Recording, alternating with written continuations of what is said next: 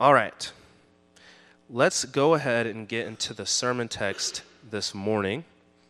Kevin Larson, our lead pastor, will be preaching God's word for us.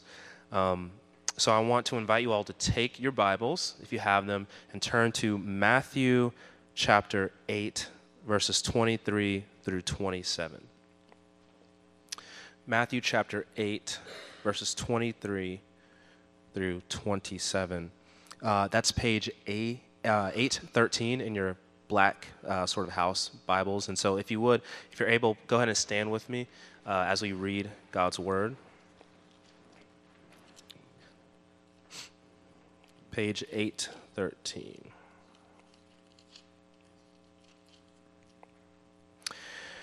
So, this is the word of the Lord. And when he got into the boat, his disciples followed him. And behold, there arose a great storm on the sea, so that the, the boat was being swamped by the waves, but he was asleep. And they went and woke him, saying, Save us, Lord, we are perishing. And he said to them, Why are you afraid, O you of little faith? Then he rose and rebuked the winds and the sea, and there was a great calm. And the men marveled, saying, What sort of man is this that even winds and sea obey him? This is the word of the Lord. Kevin, uh, let me pray for you. Father, thank you for your word. I know so many of us come to the gathering today in different places, maybe with doubt, maybe with fear, maybe with confidence. Regardless, Lord, meet us where we're at. Would you condescend to us and show yourself to us in a beautiful, convicting, powerful way as Kevin preaches and proclaims your word? Would you give him boldness and precision and give us the humility that it takes to receive your word and be changed by it? We pray and ask all these things in your name, Lord. Amen.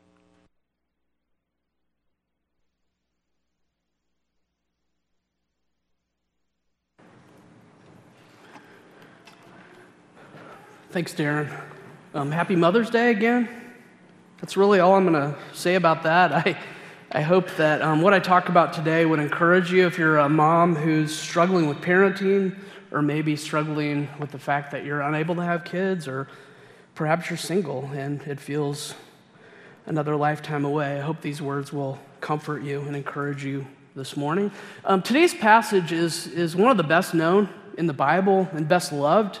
If you've spent much time in church at all, there's a good chance that you've heard this passage preached, and you've probably heard it preached in, in this way Jesus is stronger than even your storms, and He'll still those storms for you if you just don't fear, if you'll just have faith. But as author David Succumby puts it, this might be a better way to destroy faith than create it. You think, well, because what happens if our, our marriage doesn't get fixed or if our cancer isn't healed? Is the Lord not big enough or maybe good enough? Why can He calm her storms and not mine? Why can He keep His boat afloat and not mine? What's wrong with my faith?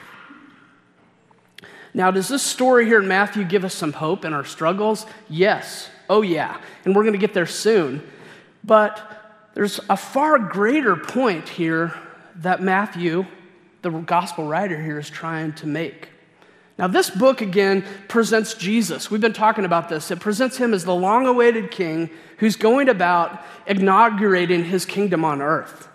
And we've been asking God throughout to help us see him as our king, that we would have our identity only in him, and that we would increasingly together find ourselves about his kingdom, that we'd see that as our purpose together.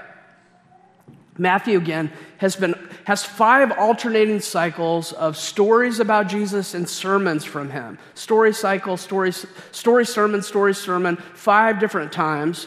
We just completed the first cycle a few weeks back with the Sermon on the Mount. Now we're in the second, which again begins with some stories. Here in chapters 8 and 9, we've seen Jesus showing the power of his kingdom. We see the great authority of our king. So far, we've seen Christ's authority over disease. Next week, Come back next week. We'll see his authority over demons. Today, we see his authority over nature.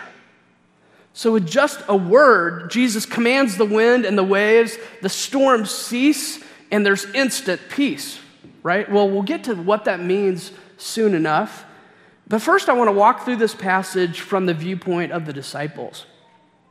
Let's start by seeing where the disciples find themselves. They're in a boat, says verse 23, right? So they followed Jesus there.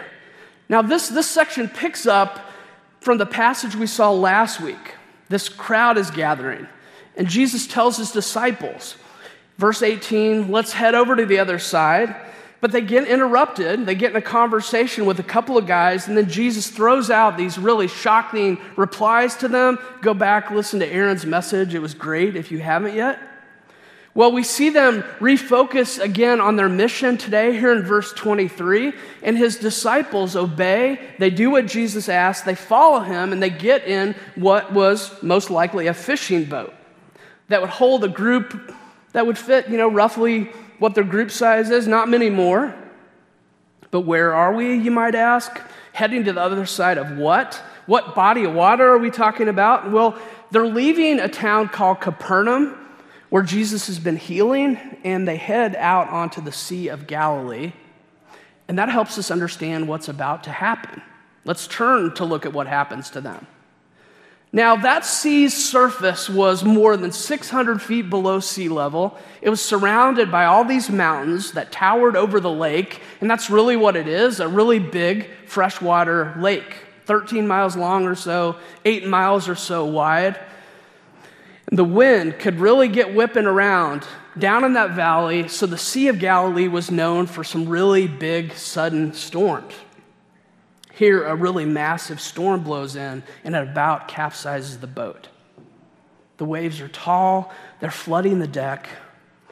Now, I, I tend to not talk much about the Greek behind the English here. It usually doesn't help that much, and I want you to trust your, your translation for sure. But scholars here have pointed out that the term used here for storms is actually the word seismos, or really seismos. But does that sound familiar to you? Have you heard of a seismograph? What does that do? Well, it measures earthquakes, right? You've probably heard of the Richter scale. You know, that was a 5.8 earthquake. So, this is not the word usually used for storms. There's something possibly supernatural about this one. It's truly of seismic proportions. Bobby's going to take on the next passage next week with Jesus talking about taking Jesus taking on demons. It's possible many scholars have surmised that we're supposed to understand the same thing actually happening here. Maybe this isn't just a seismic storm, but a satanic one, with the devil and his forces trying to take out Jesus before he can win his victory and accomplish our redemption. But in the face of that, catch what Jesus is doing here. He's sleeping like a baby, right? Amy likes to tease me at times for the days back when our babies were still babies. She'd be up in the middle of the night feeding one of them. That baby would be screaming, and I'd be laying right beside her, sleeping like a baby. Who keeps on sleeping through screams like that? Who sleeps through a storm of this magnitude? Somebody who's really exhausted, first of all. So get ready, Aaron. Really, Caitlin, get ready, but get ready, Aaron. Jesus, as a man, ministering like he does, is really, really tired. But who else can sleep like that? Secondly, somebody who's got no worries, right? That's who can snore. Jesus is here and he's good. He's got no cares at all. But we see that doesn't apply to the others in the boat. Let's see how the disciples respond. Listen to verse 25 again. And they went and woke him, saying, Save us, Lord, we are perishing. Back when Amy and I first got married, we were living in Indiana. I was going to seminary just across the river in Louisville. She was working at a hospital also over there in Kentucky. One day, I was at home. Um, she was about to leave her work to come home, and this big storm was rolling in. And I was, in, I was watching it unfold on the news in real time. It was a tornado warning. It looked really, really bad. I couldn't catch her in time, okay? So I know I look young and all, but I'm not that young anymore. That was actually pre cell phone time, so I couldn't catch her. She starts driving home, and she hits the bridge that crosses the Ohio River that, you know, divides Indiana and Kentucky. And that's when the back of her car starts shifting to the side. And then she's driving again. She's going 55, 60 or so, and she feels her car pushing backwards. I mean, it seems like she had hit the eye of the tornado. I'm at home, I'm praying and freaking out, and she was in the middle of it, truly thinking that it was the end. These disciples here are that afraid, right, as they run to Jesus. Now, this should tell us again something about the storm. This is no ordinary storm. These men that Jesus has called, again, they're what? They're fishermen on this lake. They've seen this before, and they're freaking out.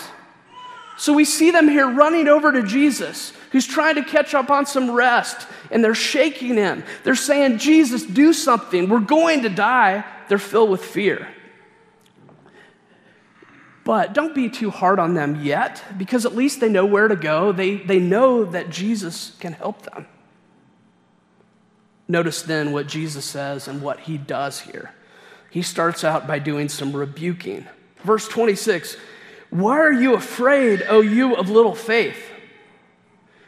Why are you guys freaking out? Why is your faith so small? I'm here. They may be running over to him, but they're still clearly not grasping who this man is. Back many years ago, when we were meeting in the, the Tiger Hotel downtown, uh, before that day's gathering started, this man came in and immediately started going off. Um, he had a kind of a reputation of being downtown and, and just kind of doing that a lot. But he came into our gathering before we started, and he was just convinced the music was too loud, it was going to damage our ears, and he just came in shouting right? Shouting at everyone, getting in, in people's faces. Kind of did that all the way up the stairs into the ballroom. And then I just realized I've got to do something here. And I walked over to him, I got right up in his face, and I said, You cannot come in here and do this. You must stop. Now, do you hear me? And I remember saying, Do you hear me? three or four times with just increasing volume. Until finally, this, this smile started to form on his face. And really, no joke here, he said something like, oh, I was just messing with you. I just care about you kids. And then he stopped and he sat down and he joined us for worship. It was wild, right? One of those things. But this is what Jesus does here with the ocean, right? Really, with the sea. He rose, verse 26 says, and rebuked the winds and the sea, and there's immediately this great calm. Water's rushing into the boat. There's likely waves 20 foot high or so. Instantly, at a word, it all stops. The gales obey, the waves bow, and there's this quiet. Again, this may hint that this is some supernatural kind of storm. He performs exorcisms, rebuking the demons. He can also tell Satan not to mess with his sea. But more than anything, this draws attention to who Jesus is. Let's see how these men react then. It's fairly humorous if you think about it. They think they're about to die, they're really scared, and then Jesus makes it stop, and now they're even scared more, right? There's this deeper storm that's raging inside of them. They marvel, verse 27 says, and they cry out, what sort of man is this that even the winds and sea obey him? As scholar N.T. Wright puts it, the sea has always been a symbol of wild, untamable power. This was really for most cultures, but the people of Israel, if you didn't know, they weren't really a seafaring people. They didn't like the ocean much. They were land rovers right? Wright says further the sea remained, in Jewish writing, a place and a power of darkness and evil, threatening and wild. Who could control the world's waters? Certainly, no man, everyone in that, that time agreed with that. Only the gods, they thought, for Israel. No, the one true God, the God of Abraham, Isaac, and Jacob, he can do that. Think back to the beginning when God takes that chaos, those waters, Genesis 1, turns them into cosmos, into order when he makes the heavens and the earth. Or think back to the Exodus when the waters of the Red Sea stand before the people of God, God parts them, right? The Israelites walk right on through. Who can do that? The Lord. The disciples here, they see what takes place and they cry out, Who is this guy? And the answer, of course, is, He ain't just a guy.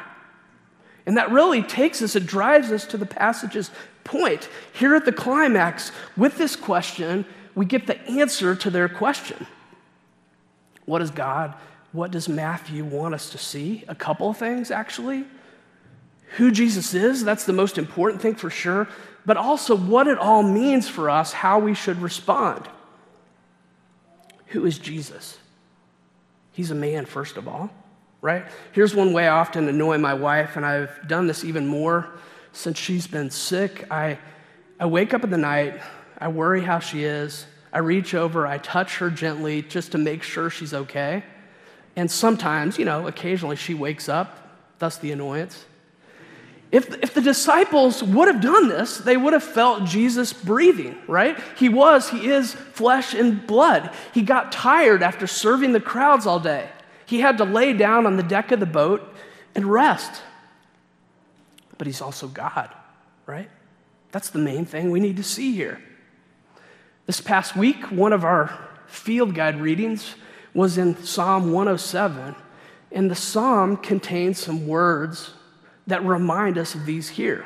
Psalm 107, starting at verse 23. Some went down to the sea in ships, doing business on the great waters. They saw the deeds of the Lord, his wondrous works in the deep. For he commanded and raised the stormy wind, which lifted up the waves of the sea. They mounted up to heaven. They went down to the depths. Their courage melted away in their evil plight. They reeled and staggered like drunken men and were at their wits' end. Then they cried to the Lord in the midst of their trouble, and He delivered them from their distress. He made the storm be still, and the waves of the sea were hushed. Then they were glad that the waters were quiet, and He brought them to their desired haven. So, this is a psalm that overall praises God for his care for his people throughout the years. And here, what I read specifically in the dangers that they encountered in the high seas. But as Old Testament scholar Derek Kidner explains, the stilling of the lake storm by our Lord as a, dis- a, sign for disciples ensures that we read this stanza, he's talking about this psalm, as relevant to others besides Israelites and sailors. Yeah, it's relevant to us because we too need to see who Christ is. Who can stand up in a boat, look at a storm, and tell it to shut up, right? Who talks to the weather like it's a child and expects it to immediately obey? Only one, right? The God of the universe. So, do we see that in Jesus here in this passage and in our lives? He's man. Yeah, there's so much comfort in that. We could talk about that too. But there's even more as we realize that he's God.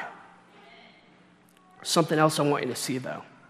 So again, I said this at the beginning, but what have we been saying Matthew's big theme is? Well, look at the slide. Jesus is going around saying that God's kingdom has come. He's saying that he is the long awaited king. Hold that thought though. Let's think back to the beginning again. The Lord makes Adam and Eve, He puts them in the garden like kings, ruling over a kingdom under God Himself. What does He tell them? Listen to verse 28 of Genesis chapter 1. It reads, And God blessed them. And God said to them, Be fruitful and multiply, and fill the earth and subdue it and have dominion over the fish of the sea and over the birds of the heavens and over every living thing that moves on the earth. wow, what else is Jesus doing? Is he's commanding those waves? Well, maybe exercising dominion as man was intended, maybe subduing the earth like humans were supposed to. Yeah, indeed, he is. He's saying to everyone he'll see, hey, I'm the new, better Adam. I rule over the heavens and earth. This is my kingdom. I'm the king. I'm going to make it all new. So listen to me, people. That's the second main point we need to see. The first, who Jesus is. He's God, He's the King. The second is how we respond. He wants us to see Him and believe, to listen to Him. So, on one hand, the disciples' question here urges us to see Him in all His glory. Jesus' question here tells us to put our trust in Him. He says again in verse 26, Why are you afraid, O you of little faith? So he says, Guys, come on, you shouldn't have worried. More than that, you didn't need to worry. I'm in the boat right here, right now. You could have been totally getting some rest just like me. There's no safer place that you possibly could have been. I am power itself, and I'm your friend. Why, are, why is your faith so small? You see, it's not just a matter of who Jesus is, it's a matter of where Jesus is. And with that, I want to think now what this means for us today.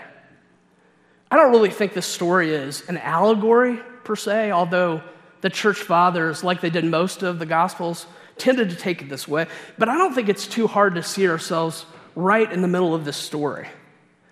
Because think about where we find ourselves today. If we call ourselves disciples, if we follow Jesus in this wild, scary world, we're right there with him. We're in the boat with him.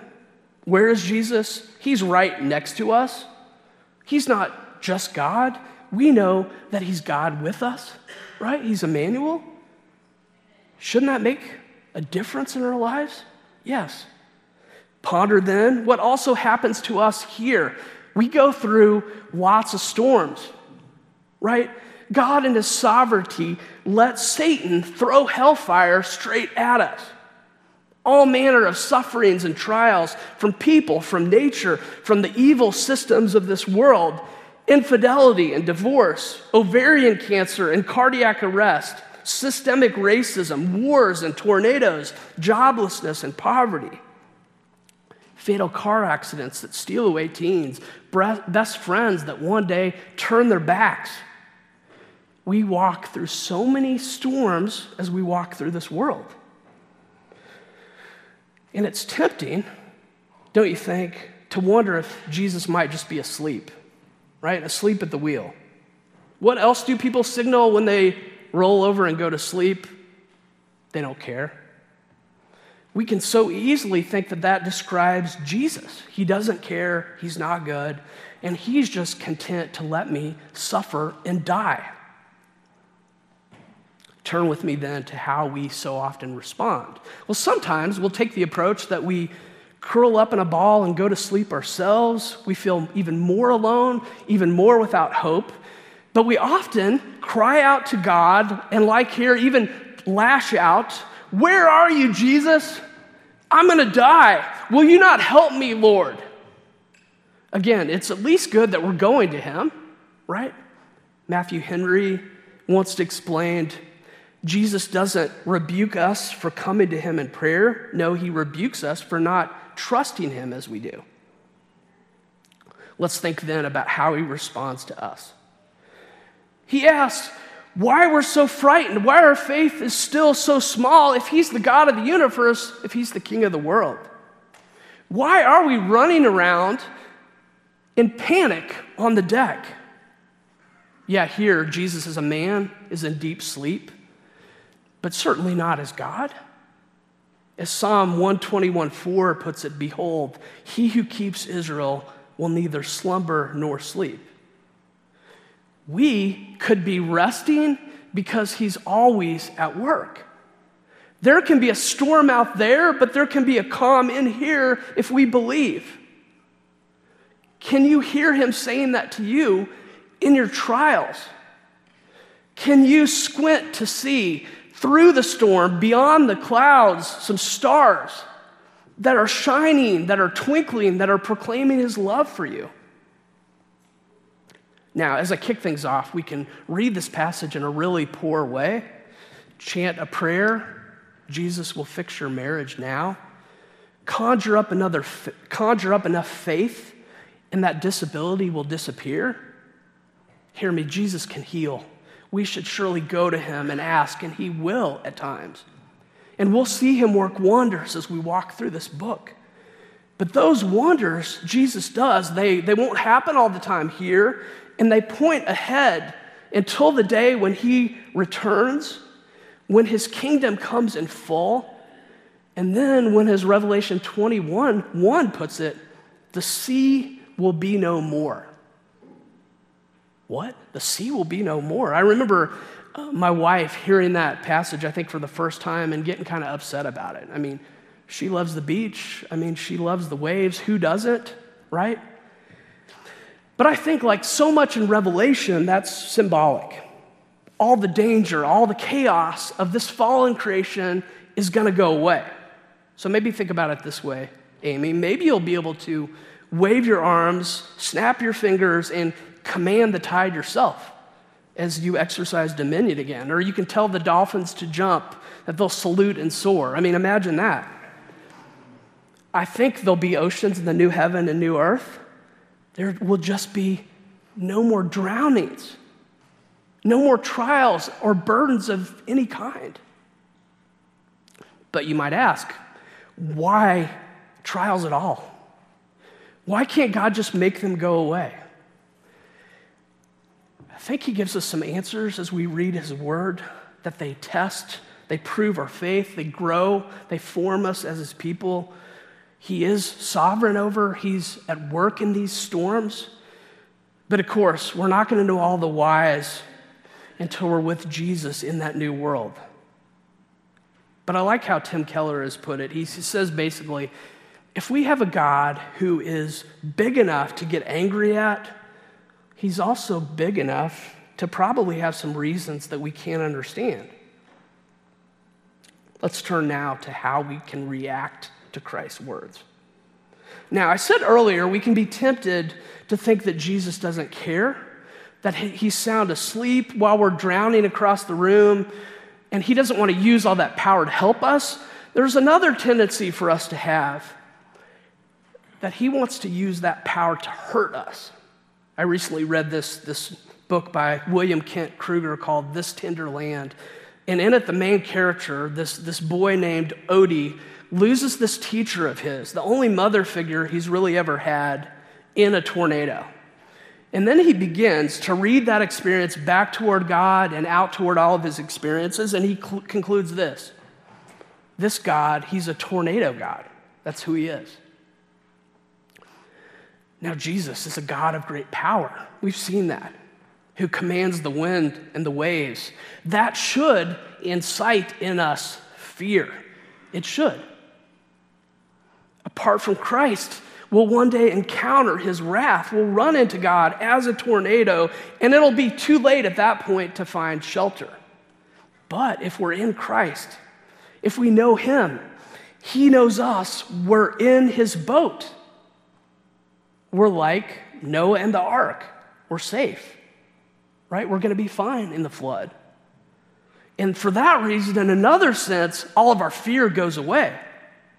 And we know he doesn't want to hurt, he wants to help. Alistair Begg puts it this way The God who makes himself known to us in such a way that we find ourselves on our faces before him is the God who, in his mercy, says, Get up. You don't need to be afraid. There's Noah. Think of, think of Jonah. He's running from God. He gets on a boat. What happened? A big storm comes up. The sailors freak out. So many similarities. Jonah knows what has to happen. He tells them, Throw me into the sea. God's anger will be quenched. Everything will be okay. And they comply, and, and instantly the sea gets calm. Jesus he perfectly does what God asks. He fulfills the mission the Father has given him. But think about it on that cross, he throws himself in to the storm in our place. God's wrath against us as sinners before him is also appeased, and we can draw near to him again. We can have peace. But with that, we also can't doubt that Jesus understands our pain because he suffered in ways that we can never comprehend to fully take all of ours away.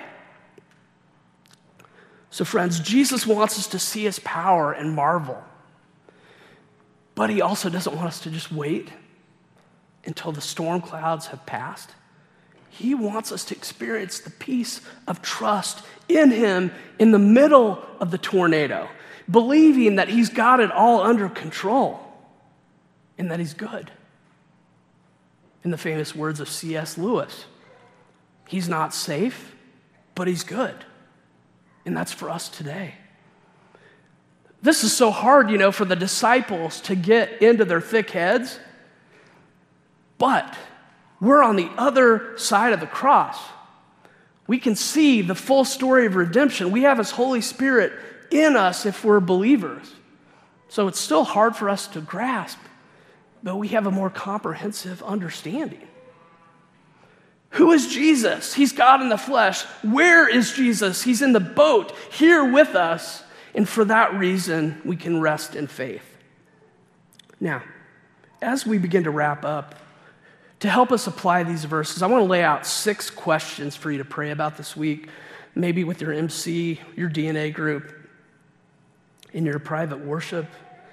Um, here's the first How big is the Jesus you claim to worship?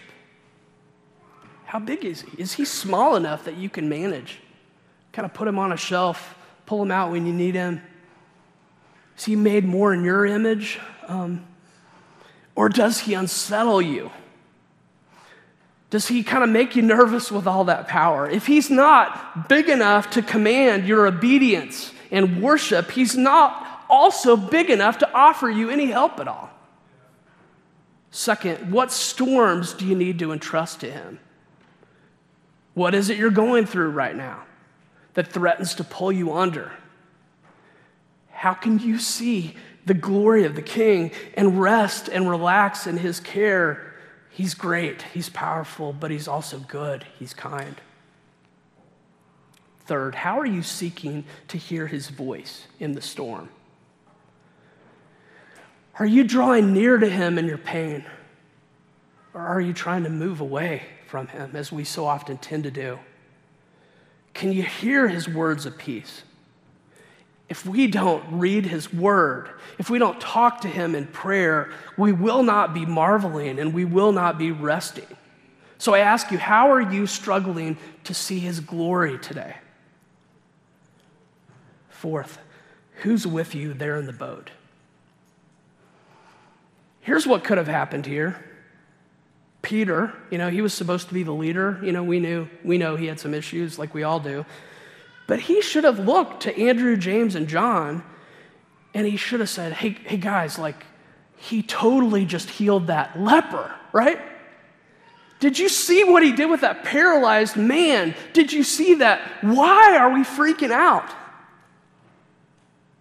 Friends, we need community. We need brothers and sisters around us to help us see, to help us trust, people to shake us, people to wake us, to remind us of truth. Who's with you? Fifth, how could you consider leaving his side? Why would you jump out of the boat? There's been a lot of talk about deconstruction over the last few years. Aaron talked about it last week. Deconstruction, this idea of people who've looked at all the pain all the stuff going on in our culture, especially in the church, and they've just given up on their faith. Let me say, people have been doing that forever. That's why it's dressed so much in the Bible. People still do it today.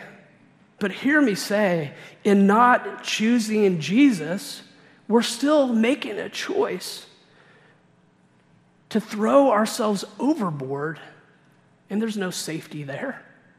Not at all. Sixth, related, who do you need to pull up on the deck? Who are those you know who've pulled away from his church, who you need to go and pull back up to safety? Who are those who've never known Jesus and who need the peace that only can be found in him?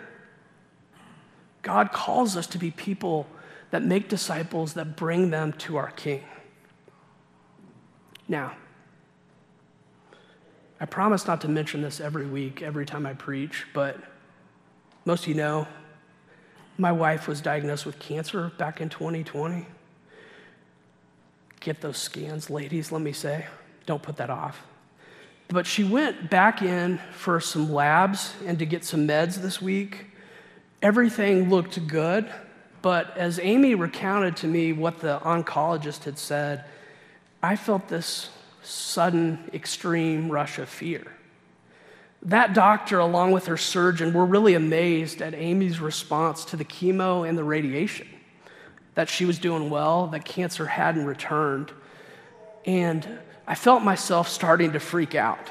So, in a way, and this was foolish, I had started to kind of move on, act like things were normal, but they're, they're not even willing to call her in remission for a couple of years. And I thought, what if it does come back? How am I going to handle that? And I felt myself start to spiral. But words like these give me some peace. They don't promise again, me or Amy or any of us here, for that matter, that cancer won't happen, that it won't come back. But what they do tell us is that if it does, Jesus will be near. Yeah, one day all the chaos will be gone, the sea will be no more. But for now, we're not alone in the boat. We're not out on our own in the storm. So I say, Charis, marvel at his power with me, rest in his peace with me as well. Let's keep our eyes on our Savior in the eye of the storm. He is the Son of God. And it's not just that he has authority over nature, he has authority over disaster, whether it's a tornado or a tumor. The one who rules the waves is with us, Charis. Let's help each other trust that. Let's pray. God, thank you for these words. Sometimes words like these can be so familiar that we can just buzz by them and they can grow stale. But thank you, Lord, um, for a word that reminds us that you are with us and you're completely in control. Help our unbelief. Help us to trust. Help us to not freak out. Help us to honor you as we have um, this presence that's not filled with anxiety um, because we know that you rule, that you're the king. Um, we praise you that, that for, for Jesus, and we praise you for the peace he gives. In his name, amen.